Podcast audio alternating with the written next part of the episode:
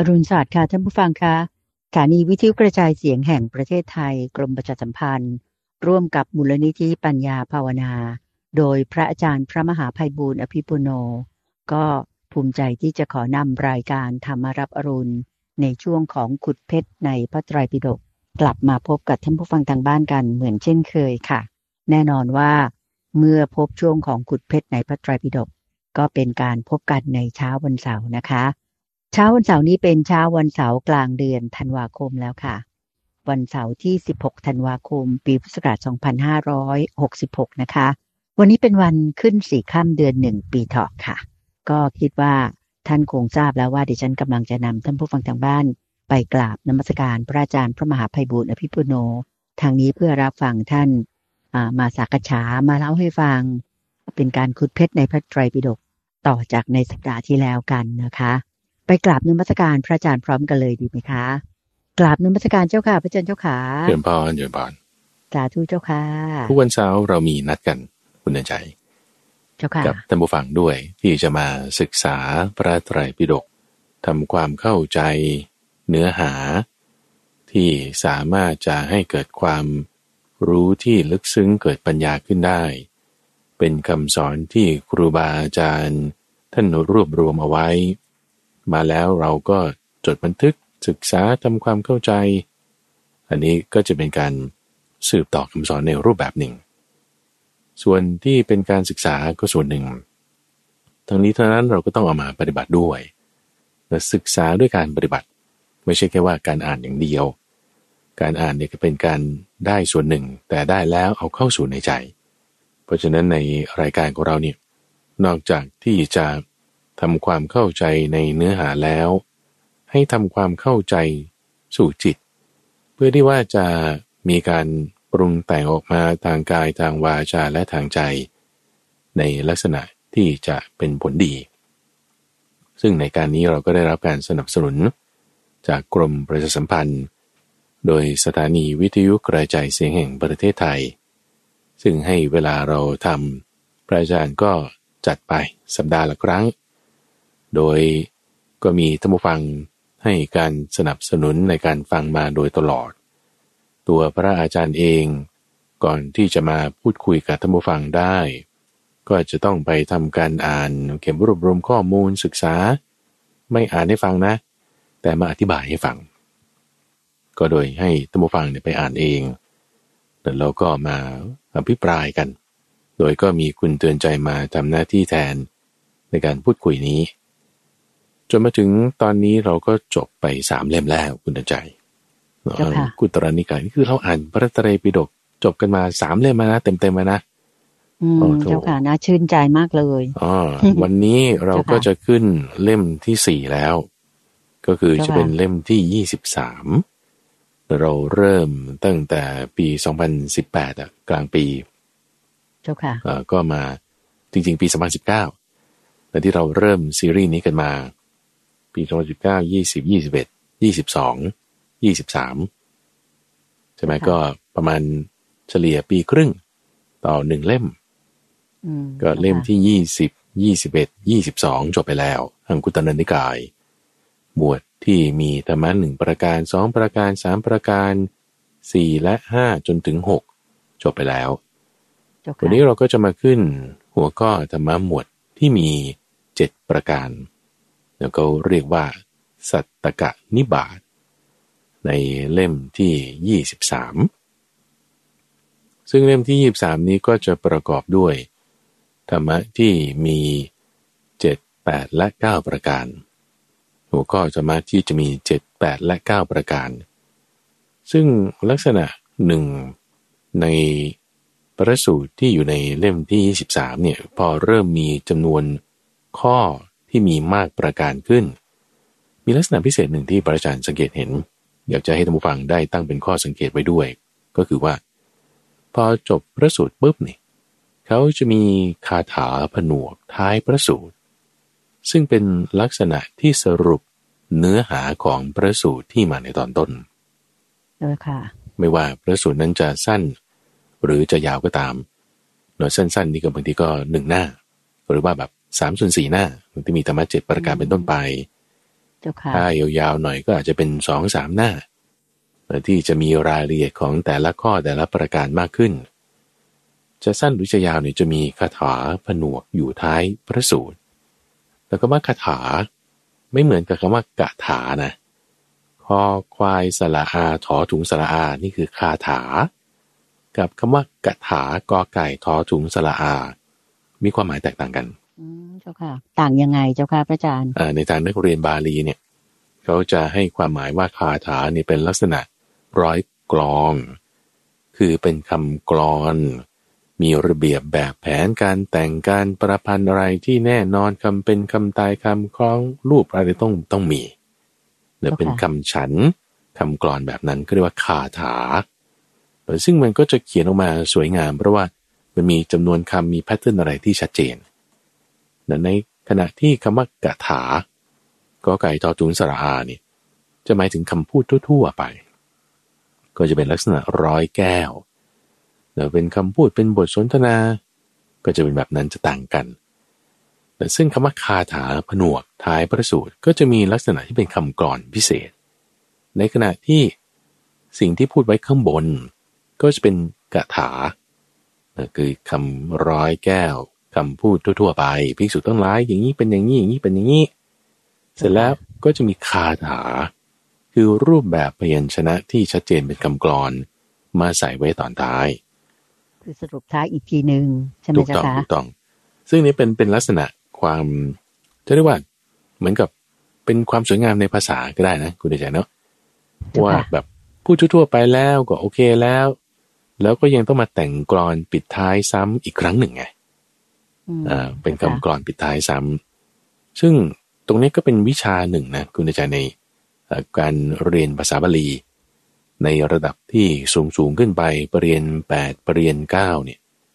เขาจะต้องเรียนแต่งคาถาแบบนี้อืมเจ้าค่ะก็คือเอาคำพูดที่พูดไว้เป็นร้อยแก้ว ธรรมดา มาเรียบเรียงแต่งใหม่ให้เป็นร้อยกรอง ที่มีภาษาสวยงาม คือเปลี่ยนจากกะถา แต่งใหม่ให้เป็นคาถาขึ้นมา เออ จะเป็นลักษณะอย่างนั้นเจ้าค่ะ อันนี้ยากอยู่นะเจ้าค่ะพระอาจารย์เจ้าค่ะอ่าใช่ ก็ก็คือต้องมีเจ้าคค่ะวามสามารถพิเศษเนี่ยคือต้องเข้าใจอืมความหมายแล้วจับประเด็นให้ได้ แล้วยังจะต้องกำหนดบทเพียญชนะ ที่เป็นคำเป็นคำตายคำเข้ากันจำนวนคำต้องเท่านี้อย่ายาวเกินนี้ มันก็จะจะต้องเป็นอย่างนั้นเออ เจ้าค่ะ ซึ่งในบางคาถาที่ผนวกไว้ตอนท้าย ก็อาจจะทำให้เนื้อหาในตอนต้นบางส่วนหายไป หรือว่าแบบคำนี้จะแบบแผลงใช้หักรูปเป็นแบบนี้ ก็จึงต้องมีการตีความ แต่ว่าข้อดีข้อเสียมันก็จะต่างกันโดยส่วนที่เป็นคาถาเป็นคำร้อยกรองเนี่ยมันก็จะจำง่าย มีอักษรสระสรวย แต่ว่าส่วนที่เป็นกถาหรือว่าร้อยแก้วบางทีก็เป็นคำยาวเป็นพืชเป็นพืชไป อาจจะจำยากหน่อยอาจจะไม่ได้มีความคล้องจองอะไรกัน แต่เป็นคำอธิบายธรรมดาอย่างเงี้ยนะแต่เนื้อหาครบถ้วนนะก็จะมีข้อดีข้อเสียประโยชน์ แล้วก็แนวการใช้งานแตกต่างกันอืมเจ้าค่ะ แล้วทีนี้พระอาจารย์ตั้งใจว่าจะให้เอ่อมีการอ่านคาถาท้ายบทของพระสูตรเนี่ย ให้ท่านผู้ฟังทางบ้านได้รับฟังด้วยนะเจ้าค่ะ ตามที่ตั้งใจอะเจ้าค่ะ ถามเพื่อให้ท่านผู้ฟังทางบ้านจะได้เข้าใจก่อนว่า เออต่อไปนี้จะเป็นอย่างนี้นะ อย่างเนี้ยเจ้าค่ะ อืม ซึ่งตรงไหนที่พระอาจารย์เห็นว่ามันมันน่าศึกษาจะมีประเด็นอะไรเพิ่มเติมเราจะมาพูดได้ได้เราเอามาเจ้าพูดค่ะได้ แล้วก็จะมีหลักๆสำคัญแน่นอนว่าต้องเอามาพูดตรงคาถาเนี่ยต้องมาอธิบายแน่แล้วเราก็ส่วนส่วนเรื่องการอ่านก็จะมอบให้คุณใจนั่นแหละอ่าน ตรงส่วนที่เป็นคาถาบ้างในบางจุดบางข้อที่น่าสนใจ ได้เจ้าค่ะเจริญบานเจ้าค่ะอะ เราก็เริ่มกันที่ข้อหนึ่งเลย พระสูตรแรกเลยนะพระเจ้าสูตรค่ะแรกเลย ข้อหนึ่งเล่มที่ยี่สิบสามเป็นเล่มที่ยี่สิบสามเป็นอังคุตระนิกาย อยู่ในหมวดที่มีธรรมะเจ็ดประการเรียกว่า สัตตกะนิบาตสัตตะเจ้าค่ะนั่นแปลว่าเจ็ดสัตตะแปลว่าค่ะเจ็ดซึ่งอย่าไปสับสนกับคำว่า สัตบุรุษนะสัตบุรุษนี่มีต่อเต่าตัวเดียว สัตบุรุษแปลว่า คนดีเนี่ยเป็นบัณฑิตอย่างนี้ สัตบุรุษมีต่อเต่าตัวเดียว แต่ถ้าเราเรียกว่าสัตตบุรุษ สัตตบุรุษ ก็คือบุรุษเจ็ดคนน่ะ ก็จะว่าความหมายเป็นคนละอย่าง อืมอืมเจ้าค่ะเอ่อต่อเต่าสองตัวนี่จะหมายถึงเอ่อเจ็ดเลขเจ็ดใช่เจ้าค่ะอะสัตตนิบาตนะคือธรรมะที่มีเจ็ดประการ ในวรรคแรกว่าด้วยทรัพย์ คือเงินทองนั่นเองฐานะแต่อย่างเวลาที่พระสงฆ์เขาให้พรนะให้สมบูรณ์ด้วย ชื่อเสียงกิตติยศโภคะธนะสารสมบัติเออธนะเนี่ย คือทรัพย์คือเงินทองอืมเจ้าคนค่ะชื่อธนาแล้วก็หมายถึงว่าคนมีทรัพย์นั่นเองธนวัคก็ว่าด้วยอริยทรัพย์นี่ก็จะพูดถึงเรื่องของอริยทรัพย์เจ็ดประการ แล้วก็จะมีอาการอธิบายไปในแบบต่างๆ แนวการอธิบายนี่คือครูบาอาจารย์ท่านรวบรวมเอามาไว้แล้วนะว่าอริยทรัพย์เจ็ดทั้งหมดเนี่ยจะมาอยู่ในวรรคนี้ทั้งหมดเลย รูปแบบการอธิบายแตกต่างกันอย่างไรก็มาไล่กันไปทีละข้อ ในข้อแรกเราพูดถึงธรรมะเจ็ดประการที่จะทำให้เป็นที่รัก หรือไม่เป็นที่รักเนื้อถ้านี่คือเป็นการยกเปรียบเทียบส่วนต่าง เราเอาข้อต่างมาก่อน คือในข้อที่หนึ่งและข้อที่สองเนี่ยเป็นสองนัยยะหัวข้อเหมือนกันเลยนะ หัวข้อขึ้นต้นด้วยเหมือนกันเลย แต่ไส้ในแตกต่างกันนิดหนึ่งหัวข้อแรกก่อนโนบอกว่าถ้าทำอย่างเงี้ยจะไม่ไม่เป็นที่รักแน่นอนจะถูกคนเกลียดแน่นอน จะไม่เป็นที่เคารพจะไม่เป็นที่ยกย่องแน่นอน แต่ในขณะที่ถ้าทำตรงข้ามกันนะ เออนี่ จะได้รับความรักความยกย่อง เป็นที่พอใจ เอา้าธรรมะเจ็ดประการนี้คืออะไรหนึ่งมุ่งหวังลาบ ลาบนี่ก็คือ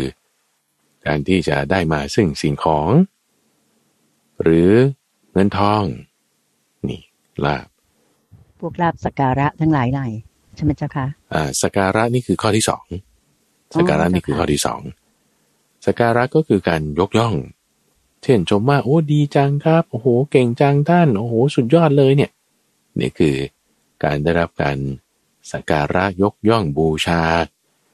แต่ลาบเนี่ยจะได้ได้สิ่งของได้ปัจจัยสีแบบนี้เจ้าค่ะข้อที่สามมุ่งเอาชื่อเสียงนะทำเพื่อเอาชื่อเสียง เอาแบบได้หน้านะอืมเจ้าค่ะข้อที่สี่นั่นคือไม่มีหิริ คือความละอายต่อบาป ข้อที่ห้าไม่มีโอตตะปะข้อที่หกมีความปรารถนาชั่ว และข้อที่เจ็ดนั้นเป็นมิจฉาทิฏฐิแล้วก็ว่ามีความปรารถนาชั่วในที่นี้ก็คือจะไม่จะหมายถึงปรารถนามาก ปรารถนาลามกแต่ปรารถนามากปรารถนาลามกเนี่ยไม่ใช่หมายความว่า ต้องการได้สิ่งของอะไรอย่างนั้นนะ แต่เป็นลักษณะที่ว่าความดีของตัวเองอะมีนิดเดียวเจ้าแต่ค่ะต้องการให้คนอื่นเขาคิดว่าเรามีความดีมากๆ นี่นี่อืมเจ้าค่ะ คือปรารถนาชั่วปรารถนามากมากมากมากมากๆก็ไม่ดีนะมักน้อย ก็ดีนะ เออ เจ้าค่ะ ทีนี้มักน้อย เดี๋ยวเรามาพูดฝั่งตรงข้าม ดีกว่าเนี่ยเราเข้าไล่ไปทีละข้อเจ้าค่ะอะว่าถ้าคุณมีเจ็ดอย่างเนี้ยคือลองคิดดูนะถ้ามาฟังคุณเดินใจหรือพระอาจารย์เองก็ตามเนี่ยถ้าเรามีเพื่อนที่มีคุณสมบัติเจ็ดอย่างนี้นะโอ้โหแบบ มุ่งลาบ หวังสกการะจะเอาแต่ชื่อเสียงไม่มีหิริโอตปปาปรารถนาชั่ว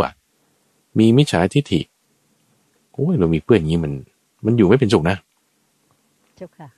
ต้องเลิกครบนะเจ้าค่ะ เออ ต้องอยู่ให้ไกลที่สุดเจ้าค่ะ ในลักษณะเดียวกันนะว่า ถ้าตัวเราเป็นแบบเนี้ยมีเจ็ดประการเนี่ย แล้วเรามีเพื่อนอะเพื่อนเขาก็จะไม่ชอบเราไงนึกออกไหม เราก็จะไม่เป็นที่รักไม่เป็นที่พอใจไม่เป็นที่เคารพไม่เป็นที่ยกย่องของเพื่อนผู้ประพฤติพรหมจรรย์ด้วยกันเนอะแน่นอนว่ามันไม่ดีเลยใช่ปะเจ้าค่ะเพื่อนเกลียดอะ อยู่ด้วยก็อืมแบบไม่สบายใจเจ้าค่ะใช่ไหมทำไมเอ่อหมอนี่ หรือเธอคนนี้เป็นอย่างนี้เนอะในทางตรงกันข้ามอันนี้เปรียบเทียบส่วนต่าง ก็มาคู่กันในข้อที่หนึ่งว่า แต่ถ้าตรงข้ามนะเจ็ดอย่างเนี้ยคุณจะเป็นที่รักที่พอใจเป็นที่เคารพเป็นที่ยกย่องของเพื่อนด้วยกันแต่ถ้าเพื่อนเราเนี่ยเป็นคนไม่มุ่งหาลาบไม่มุ่งสการะ ไม่มุ่งชื่อเสียง มีหิริมีโอตตปะ เป็นคนมักน้อย เป็นสมมาทิฏฐิมีเจ็ดอย่างนี้โอ้เราจะรู้สึกดีกับคนนี้มาก ๆ เลย ถูกปะใน คำว่ามักน้อยตรงนี้เราก็จะเป็นข้อธรรมะประการที่หกที่ตรงข้ามกันกับข้างบนที่ว่าปรารถนาชั่วปรารถนาลามกเนี่ยมักน้อยเนี่ยไม่ใช่หมายความว่าได้น้อยๆนะ อันนี้เราย้ำทุกครั้งเลย เวลามีธรรมะข้อนี้โผล่ขึ้นมาคำว่ามักน้อยหมายถึง อาการที่เราไม่ได้ต้องการให้คุณความดีของเราเนี่ยมันปรากฏแก่คนอื่นมากเท่าไหร่ ไม่ต้องให้ปรากฏมาก นี่เขาเรียกว่ามักน้อย ไม่ต้องการให้ใครมารู้ว่าฉันมีศีลสมาธิดีถึงขั้นไหนขั้นไหน ไม่ต้องการ นี่เขาเรียกว่ามักน้อย เจ้าค่ะ เหมือนกับไม่โอ้อดตัวเองว่าตัวเองมีศีลเยอะปฏิบัติดีปฏิบัติชอบอะไรอย่างนั้นใช่ไหมเจ้าค่ะไม่ต้องโอ้อวดไม่ต้องโชว์ออฟใช่ไหมล่ะมักน้อย ซึ่งแหมถ้าเป็นอย่างนี้ได้ดีมากๆนะเจ้าค่ะไม่ต้องพูดเรื่องดีดีคือจะพูดอย่างนี้ไม่ไม่ถูก คือเรื่องดีๆเราพูดได้อยู่แล้วในหลักการในหมวดธรรมะเดี๋ยวมาทำสิ่งนี้สิ่งนี้ดี แต่ไม่ต้องไปโฆษณาตัวเองเยอะ ว่าฉันทำนะ คุณเดี๋ยวไม่ทำนะ อะไรเงี้ยไม่ไม่ต้องพูด เพราะฉะนั้นเวลาเราเจอเพื่อนที่มีลักษณะอย่างนี้นะ เราจะรักเขาพอใจเขาเคารพเขายกย่องเขาเจ้าค่ะเนาะก็เช่นเดียวกันว่า ถ้าตัวเรามีลักษณะอย่างนี้โอ้แน่นอนเพื่อนจะรักเราเลยนะ เราเราดูสิว่าคนที่เพื่อนรักแบบรักดีๆจริง ๆอะ่ะไม่ใช่รักเพราะผลประโยชน์นะรักดีๆจริง ๆอะก็จะมีคุณสมบัติหนึ่งในเจ็ดอย่างนี้อย่างน้อยหนึ่งข้อแน่นอนเนาะไม่ว่าจะมีสมาธิฏฐิเป็นคนมักน้อยอมีหิริโอตปะไม่มุ่งหวังชื่อเสียงเป็นต้น เจ้าค่ะเนาะอันนี้คือข้อที่หนึ่ง ในธรรมะเจ็ดประการเปรียบเทียบส่วนเหมือนส่วนต่างกัน เจ้าค่ะ ถัดมาข้อที่สองก็เหมือนกันเลย เหมือนกันเลยนะ ทั้งหัว ทั้งไส้ใน แตกต่างกันอยู่สองประการท้ายคือข้อที่หก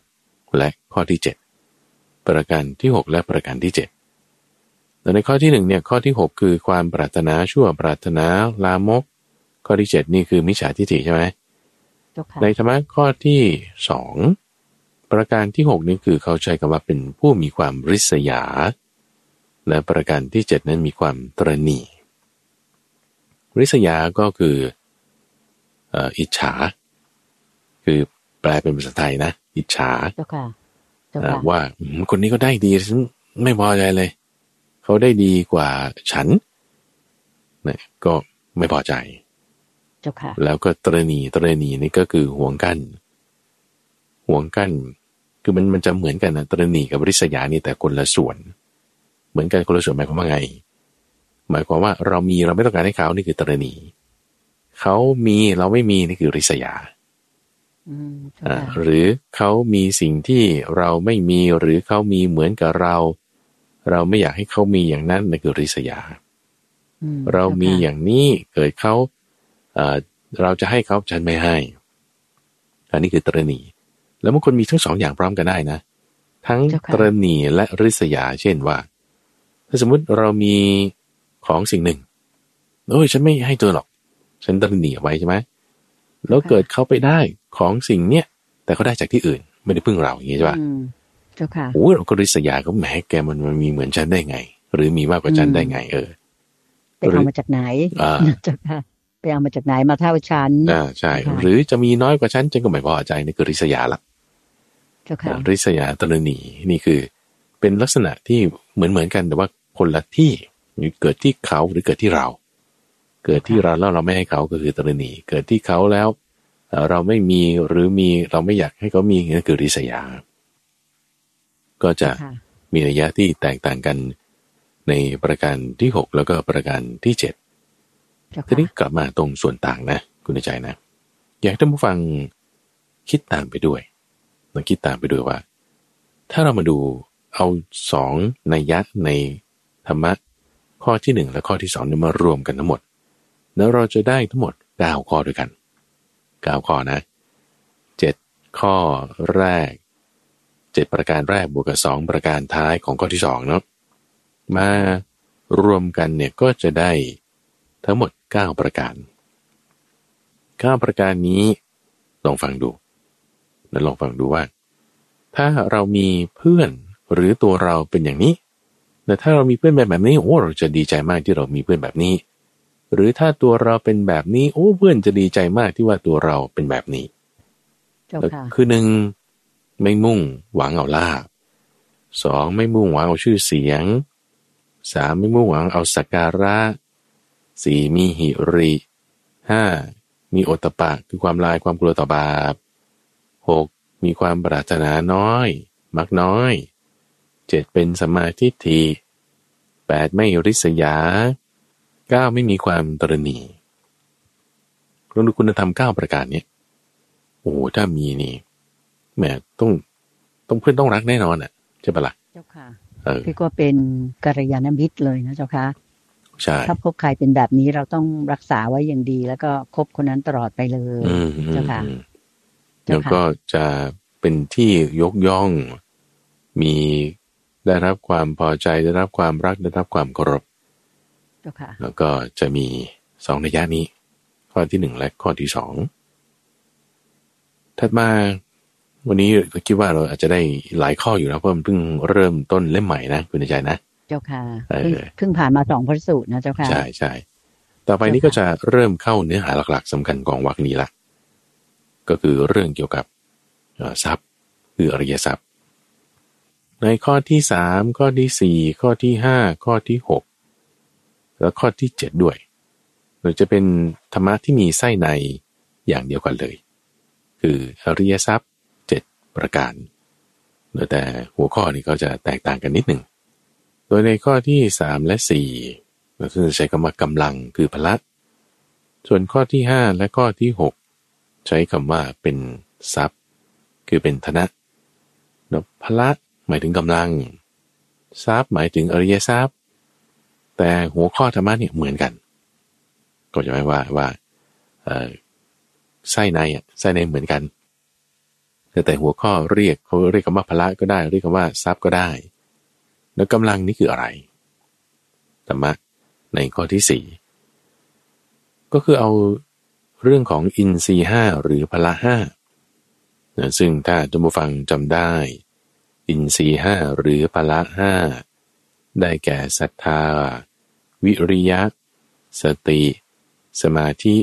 และปัญญาอ่ามีห้าประการนี้ใช่ไหมทีนี้ในหมวดเจ็ดนี่ท่านเพิ่มไปอีกสอง เพิ่มอีกสองอย่าง คือหิริ คือโอตตะปะ หิริก็อย่างที่อธิบายมาเมื่อสักครู่ เป็นความละอายต่อบาปโอตตะปะก็เป็นความกลัวต่อบาปแต่ความละอายความกลัวต่อบาปก็เอามาเพิ่มในอินทรีห้าในพละห้าในที่นี้ก็จึงเป็นพละเจ็ดประการพละเจ็ดประการ ซึ่งก็จะมีส่วนคล้ายๆกันกับในธรรมะ ข้อที่หนึ่งข้อที่สองที่พูดมาเมื่อสักครู่เรื่องหิริเรื่องอตปาอย่างนี้ ในข้อนี้ก็จะเป็นเรื่องของกำลังแต่กำลังคือพละ ในที่นี้จะหมายถึงกำลังของจิตของเรา ที่จะให้เราทรงอยู่ในมรรคได้ มากหรือน้อยมรรคหมายถึงทาง ทางไม่ใช่ทางทั่วไปแต่เป็นทางที่มีองค์ประกอบอันประเสริฐ แปดอย่างนี่คือมาแปดนะในทางที่มีองค์ประกอบประเสริฐแปดอย่างนี้มันจะมีเครื่องมาทดสอบว่าไอ้คุณจะอยู่ในทางได้ไหมแต่มีภาษาเนี่ยมากระทบเป็นเสียงผ่านทางหูตืดตืดคุณจะด่าเขากลับไหมอ่าคุณจะคิดชั่วเขาไหมคิดปยาบาทไหมหรือคุณจะหลงลืมสติไหมเนี่ยมันจะมาเป็นตัวกระทบให้คุณหลุดออกนอกทางหรือไม่กำลังตรงนี้แหละจึงเข้ามามีส่วนสำคัญว่า ถ้ากำลังของจิตน้อย มีอะไรมากระทบปุ๊บเราจะหลุดได้ง่ายแต่กำลังน้อยนะ แต่ถ้ากำลังของสติมีมากกำลังเจ็ดอย่างนี้มีมาก เวลามีอะไรมากระทบแล้วเออจะพอตั้งอยู่ในทางไม่หลุดออกนอกทางได้ง่ายกว่า อ่า นี่คือเจ็ดประการศรัทธาวิริยะหิริโอตปะ สติสมาธิ และปัญญานี่คือนัยยะที่หนึ่งซึ่งในข้อที่สามนี้ก็จะมีพระสูตรที่เป็นคาถาผนวกเอาไว้ท้ายพระสูตรอยู่พอดีและนี่ก็จะเริ่มเป็นแพทเทิร์นแบบที่พระอาจารย์พูดถึงละ จะมีคาถาผนวกท้ายพระสูตร เจ้าค่ะ คาถาที่สรุปไว้ก็ขออนุญาตอ่านตามที่พระอาจารย์มอบหมายนะเจ้าค่ะอืมบอกว่า ภิกษุผู้เป็นบัณฑิตมีพระเจ็ดประการนี้คือ ศรัทธาพระ วิริยะพระอิริพระ โอตตปะพระ สติพระ สมาธิพระ และปัญญาพระ ย่อมอยู่อย่างเป็นสุข เลือกเฟ้นธรรมโดยแยบคาย เห็นแจ้งอัฏฐะด้วยปัญญา ความหลุดพ้นแห่งใจย่อมมีได้ เหมือนความดับไปแห่งประทีปฉะนั้นอ่าโอเค เจ้าค่ะเห็นไหมว่าเขาเอาไพเราะเลยนะเจ้าค่ะอ่าใช่นี่คือแปลเป็นภาษาไทยแล้วนะ ภาษาบาลีเนี่ยเขาจะมีระเบียบถ้อยคำที่จะชัดเจน แล้วก็อ่านดูมันก็จะมีความไพเราะเป็นรูปแบบของภาษาบาลีเขานะอันนี้คือแปลมาจากคาถาตรงนี้ ซึ่งถ้าครูบาอาจารย์ที่ท่านมีความสามารถเพิ่มเติมไปอีกเนี่ย ตรงที่แปลมาเนี่ย จึงจะเป็นกรอนแปดกรอนหกกรอนสิบอะไรได้ด้วยนะครูบาอาจารย์ที่มีความสามารถเนี่ยยังเอ่อ ท่านว่าอาจารย์อยากจะยกตัวอย่างถึงภิกษุชาวอเมริกันคนหนึ่ง ชื่อว่าท่านโพธิแล้วท่านแปลจากภาษาบาลีมาเป็นภาษาอังกฤษเนี่ยไอ้คำภาษาอังกฤษที่ท่านแปลมาเนี่ยมันมันลงรับบทพยัญชนะกันด้วยเป็นเป็น verse เป็นคำกลอนของภาษาอังกฤษเขาอืมนะแล้วก็มีครูบาอาจารย์บางท่านอย่างเช่น ท่านหลวงพ่อพุทธทาสอย่างเงี้ยนะพระอาจารย์ก็เคยเห็นงานนิพนธ์ของท่านนะบางจุดบางครั้งท่านก็เอาคาถาพวกนี้มาแปลใหม่ แล้วก็เป็นร้อย กรองอย่างดีเลยในภาษาไทยด้วยมนะอันนี้คือคือแปลทั่วๆไป ที่คุณอาจารย์เมาสักครู่เนี่ยนะเจ้าค่ะแต่ประเด็นสาธุเจ้าค่ะ ประเด็นที่น่าสนใจในคาถาพระนกท้ายพระสูตรเนี่ยเขาเพิ่มเติมขึ้นมาหลังจากที่ว่าในพระสูตรเนี่ยก็พูดถึงแค่ว่าเจ็ดอย่างนี้เท่านั้นเองก็จบละคือปละเจ็ดอย่างใช่ปะเจ้าแต่ในค่ะที่เนี้ยจะมีเพิ่มเติมก็อีกว่า อยู่เป็นสุขนะ จะเลือกเฟ้นแล้วจะเห็นด้วยปัญญานะ หลุดพ้นได้นะ เอออืม นั่นคือเจ้าค่ะเติมต่อผลที่จะเกิดขึ้นจากพละเจ็ดประการนี้เข้าไปด้วยอืมเจ้าในคาค่ะถาแบบนี้เออเนี่ยเราควรจะเอามาพูดถึงเพราะว่ามีเนื้อหาที่เพิ่มเติมเจ้าค่ะก็ก็นี่ก็จะทำให้เห็นถึงผลของเออธรรมะเจ็ดประการนี้ เจ้าค่ะ ก็คือกระจ่างขึ้นนะเจ้าค่ะใช่คือใช่เห็นผลที่กระจ่างขึ้นอืมเข้าใจมากขึ้นนะเจ้าค่ะเจริญพร เพราะว่าไอ้ผลนี้เขาไม่ได้พูดไว้ในพระสูตรเบื้องต้นใช่ไหมแต่มาจับใส่ไว้ในอยู่ในคาถานั่นเอง เจ้าค่ะ ทีนี้อ่าในข้อที่สามมันก็จะพูดเฉพาะหัวข้อแล้วก็มีคาถาอย่างที่ว่านี้เจ็ดอย่างเนาะพอมาค่ะข้อที่สี่เนี่ยคืออธิบายไว้โดยในรายละเอียดแต่เอาคำว่าสติวิริยะมันคืออะไรต่างๆเนี่ยมาอธิบายเพิ่มเติมมาอธิบายเพิ่มเติมว่าสติคืออะไรอ่าศรัทธาคืออะไรอย่างนี้เป็นต้น เอาแล้วรายละเอียดนั้นน่ะคืออะไร ในข้อแรกที่บอกถึงว่าศรัทธากำลังคือศรัทธานี่คืออะไร แล้วก็คือความมั่นใจ ความมั่นใจคือศรัทธาคือความเลื่อมใส คือความมั่นใจในการตรัสรู้ของพระพุทธเจ้าก็คือพุทโธธรรมโม และสังโฆ ในที่นี้ท่านจะยกมาเฉพาะบทอิติปิโสคือพุทธานุสติอย่างเดียวเราว่า พระพุทธเจ้าเป็นพระอรหันต์ตรัสรู้ชอบด้วยตนเอง เป็นพระกวา เป็นสัมมาสัมพุทโธ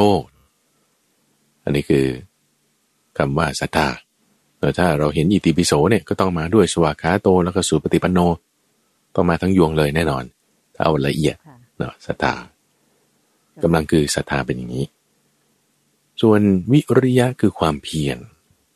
ความเพียรในที่นี้คือทำกุศลธรรมให้เกิดขึ้น กำจัดอกุศลธรรมออกไป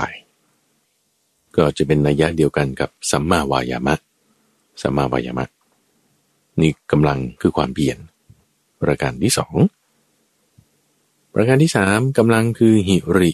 นั่นคือความละอาย ละอายต่อทุจริตทางกายทางวาจาและทางใจ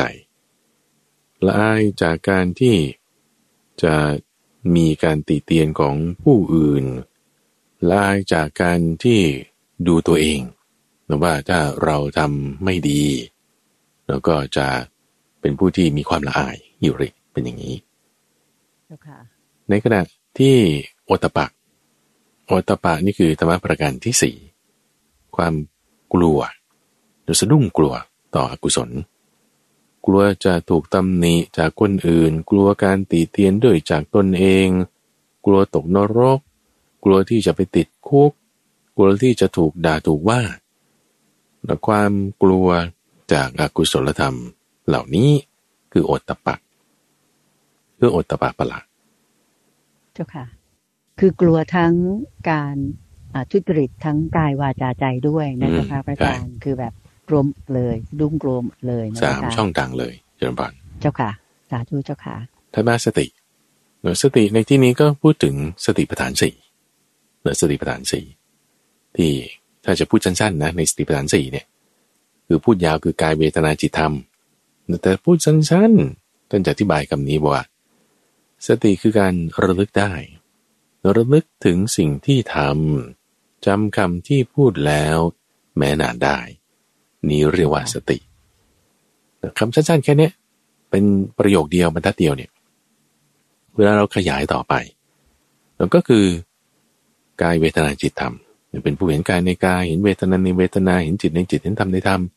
เอาเห็นกายในกายเป็นยังไง ละเอียดลงไปก็ตามนัยยะของกายคตาสติสูตร มีผมขนเล็บฟันหนังแต่สีดินน้ำไฟลมเป็นต้น ส่วนเวทนาคือความรู้สึก สุขทุกข์ไม่ทุกข์ไม่สุขเป็นต้นแล้วจิตก็เห็นจิตหลุดพ้นจิตมีราคะจิตมีนิวรณ์หรือไม่มีนิวรณ์ ธรรมะนี่ก็เห็นความไม่เที่ยงเป็นต้นเจ้าค่ะกายเวทนาจิตธรรมนั่นก็เป็นส่วนที่ละเอียดลงไปของการที่ระลึกถึงสิ่งที่ทำจำกรรมที่พูดและแม่นาได้ นี่คือสติพละอย่างอย่างอย่างเช่นว่า ถ้าเรานึกถึงได้ว่าเอ๊ะเมื่อวานคุณกินอะไรมานะแล้วเมื่อวานอืมเราไปทำอะไรมานะเจอใครนะ คุณระลึกได้เนี่ยนั่นคือสติแล้วนะสติละเจ้าค่ะแต่บางทีเรื่องที่เราไประลึกถึงเนี่ยมันทำให้ ไม่พอใจหงุดหงิดมีปัญหาอารมณ์เสียอ่าถ้าเป็นมิจฉาสังกปะเกิดขึ้น ความระลึกได้นั้นเป็นมิจฉาสติเลย เป็นมิจฉาสติเนอะในที่นี้ท่านก็จึงกำกับมาลงไปชัดเจนอีกว่ากายเวทนาจิตธรรมนะอ่าถึงจะเป็นสัมมาสติ สัมมาสติเจ้าค่ะสติพละคืออย่างนี้ ส่วนในประการถัดมาสมาธิ สมาธิพละในข้อที่หกหนึ่งก็คือชั้นหนึ่งชั้นสองชั้นสามชั้นสี่นั่นเองชั้น หมายถึงการเพ่งแล้วก็เรื่องมือที่เขาจะใช้ในการจดจ่อคำว่าเพ่งเนี่ยไม่ใช่ว่า เพ่งแบบบีบบังคับนะ แต่คือการเอาใจจดใจจ่อเอาใจใส่ในสิ่งใดสิ่งหนึ่งแต่ในที่นี้แต่เราพูดถึง เอาคุณธรรมของพระพุทธเจ้าอะก็เป็นพุทธานุสติ เราจดจ่อลงไปเอาท่าลมหายใจอะอันนั้นก็เป็นอานาปานสติเป็นต้นเนอะจดจ่อลงไปนี่คือสติ ก็จะได้สมาธิสติเกิดขึ้นแล้วก็จะทำให้มีสมาธิเกิดขึ้นตามมา ลึกลงไปถึงระดับที่ ถ้ายังมีความคิดที่ดีไม่มีความคิดที่ไม่ดีเลยนั่นก็เป็นฌานหนึ่งหรือถ้าไม่มีความคิดอะไรเลยนั่นก็เป็นฌานสองถ้ามีอุเบกขาอยู่เลยนั่นก็เป็นฌานสามถ้ามีอุเบกขาล้วนๆไม่มีความสุขของอุเบกขาอยู่เลยนั่นก็เป็นฌานสี่ไต่ไล่ลงไปตามลำดับของความลึกเจ้าค่ะ นั่นคือสมาธิพละและในประการสุดท้ายก็คือปัญญา ปัญญาในที่นี้เพิ่นบอกว่า ปัญญาเห็นความเกิดขึ้นเห็นความดับไปอันเป็นอริยะ เป็นปัญญาเครื่องชำระกิเลส ให้ถึงความสิ้นทุกข์โดยชอบ บทพยัญชนะในจุดนี้นะเราจะเห็นได้ทั่ว ๆ ไปเลย คุณใจ ปัญญาที่ท่านเน้นเนี่ยไม่ได้ หมายถึงว่าปัญญาคุณต้องเรียนสูงสูงๆจบไตรเพศมีดีกรี แต่ในที่นี้ปัญญา ท่านจะหมายเอาถึงความเกิดขึ้นและความดับไป อันเป็นอริยะแล้วความเกิดขึ้นและความดับไปเห็นความไม่เที่ยงนั่นเองใช่ไหมล่ะเจ้าค่ะอ่าอืมเจ้าค่ะ เห็นความไม่เที่ยงของสิ่งต่างๆ ไม่ได้ต้องเรียนสูงนะอ่าเราอืมทำงานงกงกๆอยู่อะรับจ้างบ้างอะไรบ้าง เห็นปัญเห็นปัญญาข้อนี้ได้เห็นปัญญาข้อนี้ได้ ซึ่งอันนี้ก็จะเป็นพละ คือสิ่งที่เป็นกำลังให้จิตของเราสามารถดำรงอยู่ในทางได้เจ้าค่ะทีนี้อยากให้คุณตาใจได้อ่านคาถาผนวกท้ายพระสูตรตรงนี้นะว่าไอ้ค่ะเจ้าพละเจ็ดประการเนี่ยท่านอธิบายไว้ว่าอย่างไร อยากจะให้ท่านผู้ฟังได้ฟังแล้วลองเปรียบเทียบกับคาถาในข้อที่สามด้วยนะ ฟังดูคาถาข้อที่สี่เจริญพรเจ้าค่ะ ภิกษุทั้งหลาย พระเจ็ดประการนี้แล ภิกษุผู้เป็นบัณฑิตมีพระเจ็ดประการนี้คือศรัทธาพระ วิริยะพระกิริพระ โอตตปะพระ สติพระ สมาธิพระ และปัญญาพระ ย่อมอยู่เป็นสุข เลือกเฟ้นธรรมโดยแยบคาย เห็นแจ้งอัฏฐะด้วยปัญญา ความหลุดพ้นแห่งใจย่อมมีได้อืมเหมือนการดับไปแห่งประทีปฉะนั้น ก็จะเหมือนกันกับเมื่อสักครู่นี้เลยนะ เจ้าค่ะ คือเนื้อหาเหมือนกันเป๊ะก็คือเหมือนก็ก๊อปปี้กันมาเลยนะเอออืมคำว่าศรัทธาพละก็เหมือนกันวิริยะพละก็เหมือนกัน ถ้าท่านผู้ฟังดูแล้วมันไม่เหมือนกัน หรือฟังแล้วมันต่างกันยังไง จดหมายมาบอกด้วยนะ หรือว่าเจ้าค่ะอาจจะใส่คอมเมนต์ไว้ในช่องทางต่างๆ แล้วก็ก็จะเห็นได้ว่าก็ยกมาซ้ำกันนะคือถ้าสมมติโจทย์ของเขาเป็นอย่างนี้นะเวลาที่เขาจะจะแต่งคาถาขึ้นมานี่ ก็คือว่าคุณอ่านพระสูตรตรงนี้ก่อนแล้วอ่านแล้วคุณได้เนื้อความยังไง คุณก็มาแต่งคาถาผนวกเอาไว้ท้ายพระสูตรอืมเจ้าค่ะหรือบางทีเขาก็จะไปแต่งไว้ตอนต้น ถ้าเผื่อว่าเป็นเป็นคาถาอยู่แล้ว แล้วเขาก็จะเรียกว่าเป็นบทขัด ที่จะสรุปเนื้อหา ของพระสูตรนั้นๆอืมเจ้าค่ะ อืมกันในรายละเอียดก็พูดเหมือนกันกับโดยย่อ แต่โดยย่อเป็นยังไงในรายละเอียดของพละเจ็ดอย่างก็เป็นอย่างนั้น เหมือนกัน เจ้าค่ะ เจ้าค่ะ โอเค ทีนี้ถัดมาอีก ข้อที่ห้าข้อที่หกและข้อที่เจ็ดนะห้าหกนี่จะแทนคำว่าพละด้วยคำว่าธนะ ซึ่งหมายถึงทรัพย์ คือเงินทองนั่นเองอืมเจ้าเอาค่ะแทนกันเลยแทนที่จะเรียกว่าศรัทธาพละใช่ไหมก็ศรัทธาธนะธนะคือทรัพย์ทรัพย์คือศรัทธาทรัพย์คือเอ่อหิริทรัพย์คือโอตปะ อย่างนี้เป็นต้นทับคือศีลอะไรอย่างนี้นะอ่าเจ้าใช่ค่ะใช่เจ้าค่ะห้าหกและเจ็ดนี่ จะใช้คำว่าธนะหมายถึงทรัพย์สินสมบัติเงินทอง ซึ่งก็คือเป็นเป็นทรัพย์อะแล้วก็ไม่ใช่เป็นตัวเงินนะ แต่เป็นอริยทรัพย์ไงอืม ธนะเจ้าค่ะจึงหมายถึงความที่เป็นอริยทรัพย์ เป็นลักษณะของสิ่งมีค่าที่เราใช้ได้นะโดยการเอามาแทนกันนั้น ก็เอาคำว่าพละออกใส่คำว่าธนะลงไปเลยนะก็จะเป็นศรัทธา แต่ไส้ในไม่เหมือนกันเลยนะไส้ในไม่เหมือนกัน ต่างกันตรงไหน วิริยะสติสมาธิเนี่ยเปลี่ยนวิริยะสติสมาธิเปลี่ยน เปลี่ยนเป็นศีล สุตตะ จาคะแทน เพราะฉะนั้นก็จะประกอบด้วยเจ้าค่ะศรัทธา ศีล หิริ โอตตปะ สุตตะ จาคะ และปัญญา ถ้าบอกว่าเราเอาสองอย่างคือหิริโอตตปะออก มันจะเริ่มดูคุณคุณละศรัทธา ศีล สุตตะ จาคะ ปัญญา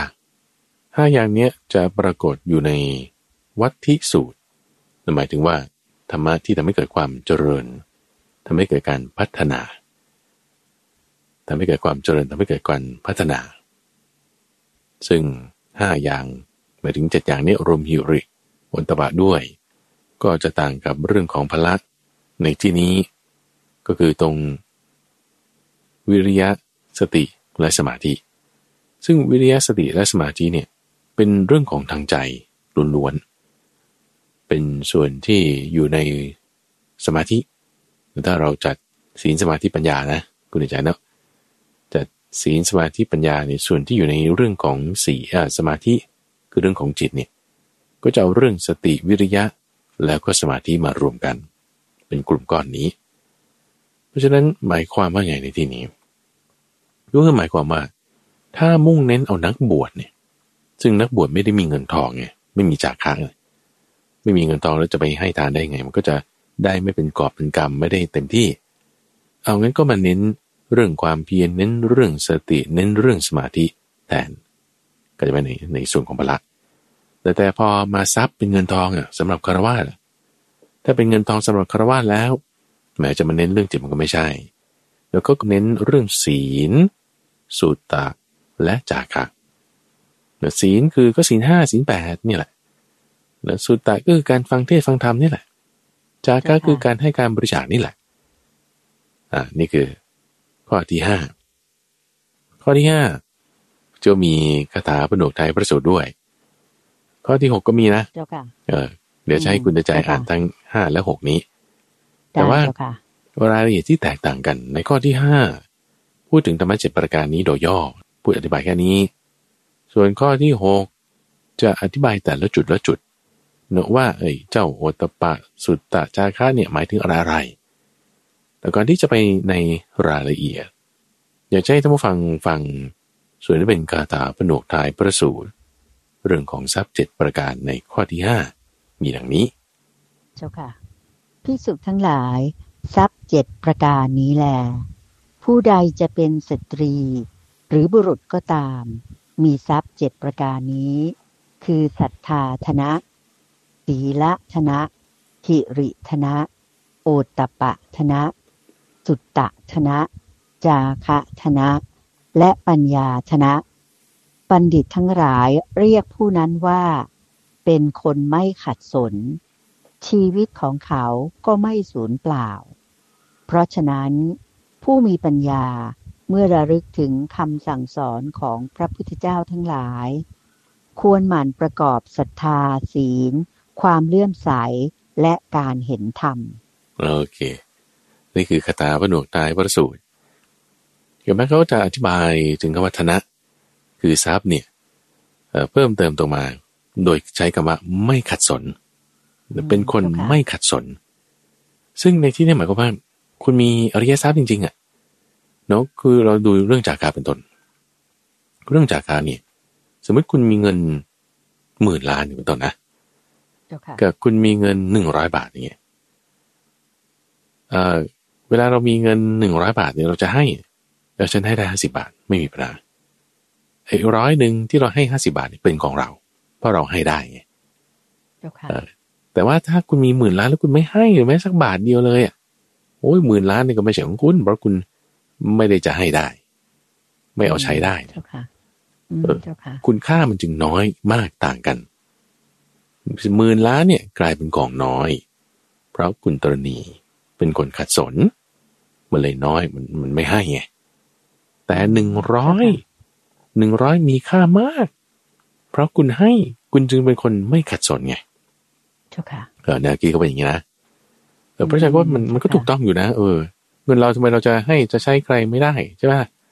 เจ้าค่ะคือคนมีอะเขาเขาจะจะมีแนวคิดแบบนี้ เราจะไม่ได้ตระหนี่เอาไว้ นั่นคือเจ้าค่ะเป็นคนที่เรียกว่าไม่ขัดสนจริงๆเพราะฉะนั้นมันไม่ได้เกี่ยวกับว่าเรามีเงินมากหรือเงินน้อยต่างหากมันอยู่ที่จิตใจของเราว่าเราพร้อมที่จะจาค่าคือมีการเสียสละอืมออกไปหรือไม่ถูกไหมเจ้าค่ะใช่อาจาใช่รย์ใช่ก็จะเห็นในตัวอย่างในบ้านเมืองเรานี่แหละ บางคนเศรษฐีเป็นเศรษฐีหมื่นล้านหลาย ๆ หมื่นล้านเนี่ย ก็ยังไม่เคยเห็นว่าจะทำบุญอะไรที่มันเป็นกอบเป็นกรรมเลย แต่บางคนก็จะแบบพวกเศรษฐีของโลก จริง ๆ หรือดาราดัง ๆ ของโลกเนี่ยเจ้าค่ะอืมอืมเขาก็สละเงินออกให้อย่างนั้นน่ะ ซึ่งก็แบบได้รับความรักศรัทธาแล้วก็ชื่นชมจากผู้คนทั่วไป เหมือนกับเป็นเงินของเขาเองเขาจะให้ที่ไหนอะไรก็ได้ใช่อันนี้ก็ตรงกับที่พระอาจารย์พูดนะเจ้าค่ะถูกต้องมือเป็นเป็นหมื่นเป็นแสนล้านถ้าเผื่อว่าตรณีแล้วก็ไม่ไม่บริจาคอะไรให้ใครเลย มันก็เหมือนกับไม่เขามีขัดสนนะเจ้าเอค่ะอเจ้าใช่ค่ะสาธุใช่ไหมเจ้าเพราะฉะค่ะนั้นนี่คือแนวที่ทำให้เราเห็นว่าอ๋อพอ เรามาอ่านคาถาผนวกท้ายพระสูตรเออมันก็ได้แนวความคิดอะไรเพิ่มเติมบ้างอย่างเงี้ยนะเจ้าค่ะเอ่อก็เป็นเรื่องที่ขยายความรู้ขึ้นมา แต่ทั้งนี้ทั้งนั้นก็ก็ต้องดูดูเรื่องคาถาต่างๆ เหล่านี้ นอกจากนี้ประเด็นเรื่องของความไม่ขัดสนก็อันหนึ่งยังรวมถึงเรื่องของการเห็นธรรมะให้เกิดปัญญา แล้วก็นึกถึงคำสอนอื่นๆต่าง ๆ ก็หมายความว่าไอ้ทรัพย์เนี้ยพอเรา ใช้หมายถึงคุณมีเนี่ยเจ้ามันค่ะเป็นเหมือนกับเงินลงทุนอืมคือเงินเนี่ย มีใช่ไหมแล้วคุณเอาไว้ลงทุนลงทุนมันมันงอกงามเพิ่มขึ้นเจ้าค่ะอืมอ่าเจ้าค่ะเงินงอกงามเพิ่มขึ้น สั่งสมไว้สั่งสมไว้ ยิ่งใช้ยิ่งมาก ยิ่งใช้ยิ่งมากเข้าใจไหมเหมือนเขาบอก ยิ่งให้ยิ่งได้นะเจ้าค่ะพระอาจารย์เจ้าเอค่ะอทีนี้ไอ้คำว่าให้หรือใช้เนี่ย มันมันต้องฉลาดนิดหนึ่งเนอะว่า ถ้าให้ หมายถึงว่าถ้าในทางลงทุนเนี่ย คุณไม่ใช่ว่าไปลงทุนอะไรโมโมซัวๆใช่ไหมอ่าแบบบางทีขาดทุนได้ แต่ว่าลงทุนคุณต้องดูว่าผลตอบแทนมันจะเป็นยังไงลงทุนในอสังหาริมทรัพย์หรืออะไรที่จะเป็น passive income นี่คือนักลงทุนมุมมองจากเรื่องของธุรกิจโอเคเนาะเจ้าในค่ะในขณะที่ว่าเอ่อลักษณะที่ว่าเราจะใช้ไอ้เจ้าอริยทรัพย์เจ็ดอย่างเนี้ยคือไม่ใช่ว่าใช้แล้วมันหมดไป แต่ว่าเราใช้เนี่ย เป็นการที่ว่าเราเอามา exercise เราเอามาทำเรามาเอามาปฏิบัติเรามาทำมาปฏิบัติปุ๊บไอ้ความเข้มแข็งของไม่ว่าจะเรื่องสุตตะเรื่อง โอตตปปะเรื่องศีลเรื่องศรัทธาเรื่องจาคะมันมากขึ้นมากขึ้นอืมเจ้าค่ะแล้วก็ไม่ใช่หมายความว่าให้จนหมดตัวแล้วก็ไม่รู้จักที่จะมีปัญญานี่ก็ไม่ถูก เพราะว่าเวลาคนจะให้สิ่งใดเนี่ย ด้วยปัญญาเนี่ยนะ เขาจะไม่เบียดเบียนตนเองเบียดเบียนผู้อื่น หรือเบียดเบียนทั้งสองฝ่ายเราก็จะไม่เป็นอย่างนั้นอืมความจาค่าของเราเนี่ยมันก็จะเพิ่มกำลังขึ้น เพิ่มปริมาณขึ้น เพิ่มอริยทรัพย์นี้ขึ้น ฉลาดมากขึ้นบางกันเถอะอืมเจ้าค่ะอะจะไม่สูญเปล่า ก็จะหมายคือไม่ใช่ว่าเก็บไว้แช่เฉยๆแล้วก็มีเท่าเดิม ไม่เจ้าค่ะสูญเปล่าในที่นี้หมายถึงเพิ่มขึ้น อืมอะเจ้าค่ะ ก็จะมีการพัฒนาลงทุนมีกำไรอืม เจ้าค่ะสาธุเจ้าค่ะ อันนั้นก็เป็นพระสูตรที่ข้อที่ห้าข้อนะที่เจ้าห้าค่ะที่สรุปไปแล้วเจ้าค่ะทีนี้ต่อมาในข้อที่หกแล้วข้อที่หกก็เอาข้อที่ห้านั่นแหละมาอธิบายไปในรายละเอียดในคิดว่าวันนี้เราอาจจะจบได้ที่ข้อนี้แหละนะอ่าค่ะว่าจะสามารถเจาะไปในรายละเอียดอย่างไร และในข้อศรัทธาก็จะเหมือนกับในยะที่ผ่านมา คือการมีความมั่นใจ เลื่อมใสในการตรัสรู้ของพระพุทธเจ้า ปัญญาเรื่องตรัสรู้ของพระพุทธเจ้าที่ท่านบอกไว้ชัดเจน คุณต้องมีศรัทธาในปัญญาเรื่องตรัสรู้ของพระพุทธเจ้า ซึ่งคำนี้บอกไว้ชัดเจนว่ามันไม่ใช่ศรัทธาแบบงมงายนะอืมจ้าแต่ค่ะเป็นศรัทธาที่ต้องใช้ปัญญานะศรัทธาในปัญญานะเข้าใจไหมเจ้า ค่ะคือศรัทธาถ้าไม่มีปัญญาไม่ได้ศรัทธาในปัญญานี่คือคุณศรัทธาไม่ถูกอะนะอืมอะถ้าศรัทธาในบุคคลผิดแล้ว ผิดแล้วผิดแล้วผิดแล้วเจ้าค่ะแต่ต้องศรัทธาในปัญญา ไม่ใช่ศรัทธาในบุคคลก็จะว่าเอามาต่างกันยังไงเจ้าค่ะท่าน เอาก็ถ้าศรัทธาในบุคคลเนี่ย แล้วถ้าบุคคลนั้นตายไปเปลี่ยนแปลงไปเสื่อมไปเออเรามีปัญหาเลยเออเราจะเสื่อมศรัทธาได้ เจ้าค่ะ เห็นมากมายคุณเดินใจเอ่อ ไม่ต้องพูดถึงวงการพระสงฆ์ก็ได้เอาในในคารวะญาติโยมเงี้ยเออเรามีศรัทธาในคนนี้ไม่ว่าจะเป็นนักการเมืองหัวหน้าหรือเอ่อเพื่อนหรืออะไรก็แล้วแต่เฮ้ยโอ้โหแต่ปรากฏพอเขาเปลี่ยนแปลงไปปุ๊บโอ้นายคลาย จางคลาย จิตใจแบบภาวะประวงไปไม่เป็นเลยอย่างเงี้ยอืมอะเจ้าก็ค่ะก็ใหญ่ หรือแม้แต่คู่รักเองก็ตามชายหนุ่มหญิงสาวเงี้ยรักกันเออฉันฉันเลื่อมใสในเธอฉันรักเธอก็คือมีศรัทธานั่นแหละเออแต่พอเขาเปลี่ยนแปลงไปเป็นอย่างอื่นไม่มีศีลอย่างที่ว่า เสื่อมศรัทธาและอกหักละนี่อาการเดียวกัน อาการเดียวกันเจ้าค่ะแต่ถ้าศรัทธาในปัญญาซึ่งปัญญาเป็นคุณธรรมไงเจ้าค่ะเป็นคุณธรรมในการตรัสรู้ของพระพุทธเจ้าและซึ่งตัวนี้มีอยู่ ไม่ได้ศรัทธาในตัวพระพุทธเจ้า หรือพระธาตุที่หลงเหลืออยู่ของท่าน หรือบริการของท่านหรือรูปเหมือนของท่าน ไม่เลย แต่เอาตรงปัญญาของท่านนั่นเองเจ้าค่ะต่อมาศีล ศีลก็จะเป็นศีลห้าก็ได้เนอะหรือศีลแปดก็ได้ ลักษณะศีลที่เป็นทรัพย์ตรงนี้เอ่อในในยาที่ท่านใส่ไว้ในเชิงอัดเนี่ยจะพูดถึงศีลอุโบสถแปดประการ ซึ่งศีลอุโบสถนี่ก็หมายถึง เวลาที่เราไปเข้าจำเนี่ยในยะเนี่ยท่านก็จะแสดงว่าหมายเจาะจงเอา ความเป็นเครือข่ายความเป็นกระวาดที่ว่าบางทีมีกิจการงานเนื่องด้วย ครัวเรือนหลายๆ อย่างหลาย ๆ วันเนี่ยนะ เอาสักเจ็ดวันก็สักวันหนึ่งที่คุณจะไปเข้าจำไปอุโบสถหยุดงานการต่างๆ ที่มีภาระปลดระวางภาระเหล่านั้น แล้วก็มาเข้าจำคือรักษาอุโบสถ โดยตั้งจิตว่า เอออพระพุทธเจ้าแล้วก็เหล่าพระอรหันต์ท่านอยู่ ด้วยข้อปฏิบัติเนี้ยตลอดชีวิตเนี่ยเรามาอยู่แบบนี้สักวันหนึ่งอะศีลเนี่ยก็ชื่อว่าอยู่ได้ได้อยู่ใกล้ท่านวันหนึ่งคืนหนึ่งนะอ่าคิดแบบนี้ ทรัพย์ของเราเนี่ยมันจะเพิ่มมากขึ้น ตั้งจิตแบบนี้ แต่ซึ่งศีลเนี่ยเราไม่ได้ควรสมาทานบ่อยๆอยู่แล้วนะ ไม่ได้ว่าจำเป็นต้องสมาทานอยู่เรื่อยๆ แต่พอเรามาตั้งจิตว่าเออพระพุทธเจ้าแล้วก็เหล่าพระอรหันต์ท่านอยู่อย่างนี้เรามาอยู่อย่างนี้บ้างโอ้เราก็ได้ใกล้ท่าน แบบนี้ควรทำบ่อยๆ คิดนึงแบบนี้เจ้าค่ะอ่ามันจะเป็นการต้องเจริญพุทธานุสติ สังการนุสติ ศีลานุสติไปในตัวด้วยนี่คือประการที่สองทรัพย์คือศีลข้อที่สามทรัพย์คือหิรี ข้อที่สี่ทรัพย์คือโอตตปะ อันนี้เหมือนกันเลย เหมือนกันในยาที่ผ่านมา ส่วนข้อที่ห้าทรัพย์คือสุตตะสุตตะก็คือพระสูตรเรื่องราวต่างๆ เป็นผู้ที่ฟังพระสูตรเรื่องราวต่างๆ ที่พระพุทธเจ้าประกาศไว้ ที่มีนัยยะหลายนัยยะมีความหมายลึกซึ้งทั้งตัวบทพยัญชนะและอัฏฐะหนงดงามในเบื้องต้น คือพระพุทธเจ้าค้นหาปฏิบัติมาอย่างดี งดงามในท่ามกลาง คือคำสอนนั้นบอกไว้อธิบายไว้อย่างรัดกุมรอบคอบไม่ละหลวม และงดงามในที่สุดคือสามารถนำไปปฏิบัติและให้ผลได้จริง ๆ นี่งดงามตั้งเบื้องต้นตามกลางในที่สุด แบบนี้เข้าใจอย่างถูกต้อง เข้าใจด้วยทิฏฐิที่เป็นสัมมานั่นคือกำจัดกิเลสได้ ลักษณะเนี้ยคือสุตตะสุตตะธนะ คือทรัพย์คือการฟังคือความรู้คือว่าหูสูตรนั่นเอง เจ้าค่ะ ถัดมาในประการที่หกคือจาคะแล้วจาคะคือการให้การสละออก การที่มีมือชุ่มคำว่ามีมือชุ่มนี่ก็คือ จะต้องล้างมือก่อนที่จะคดข้าวเสมอ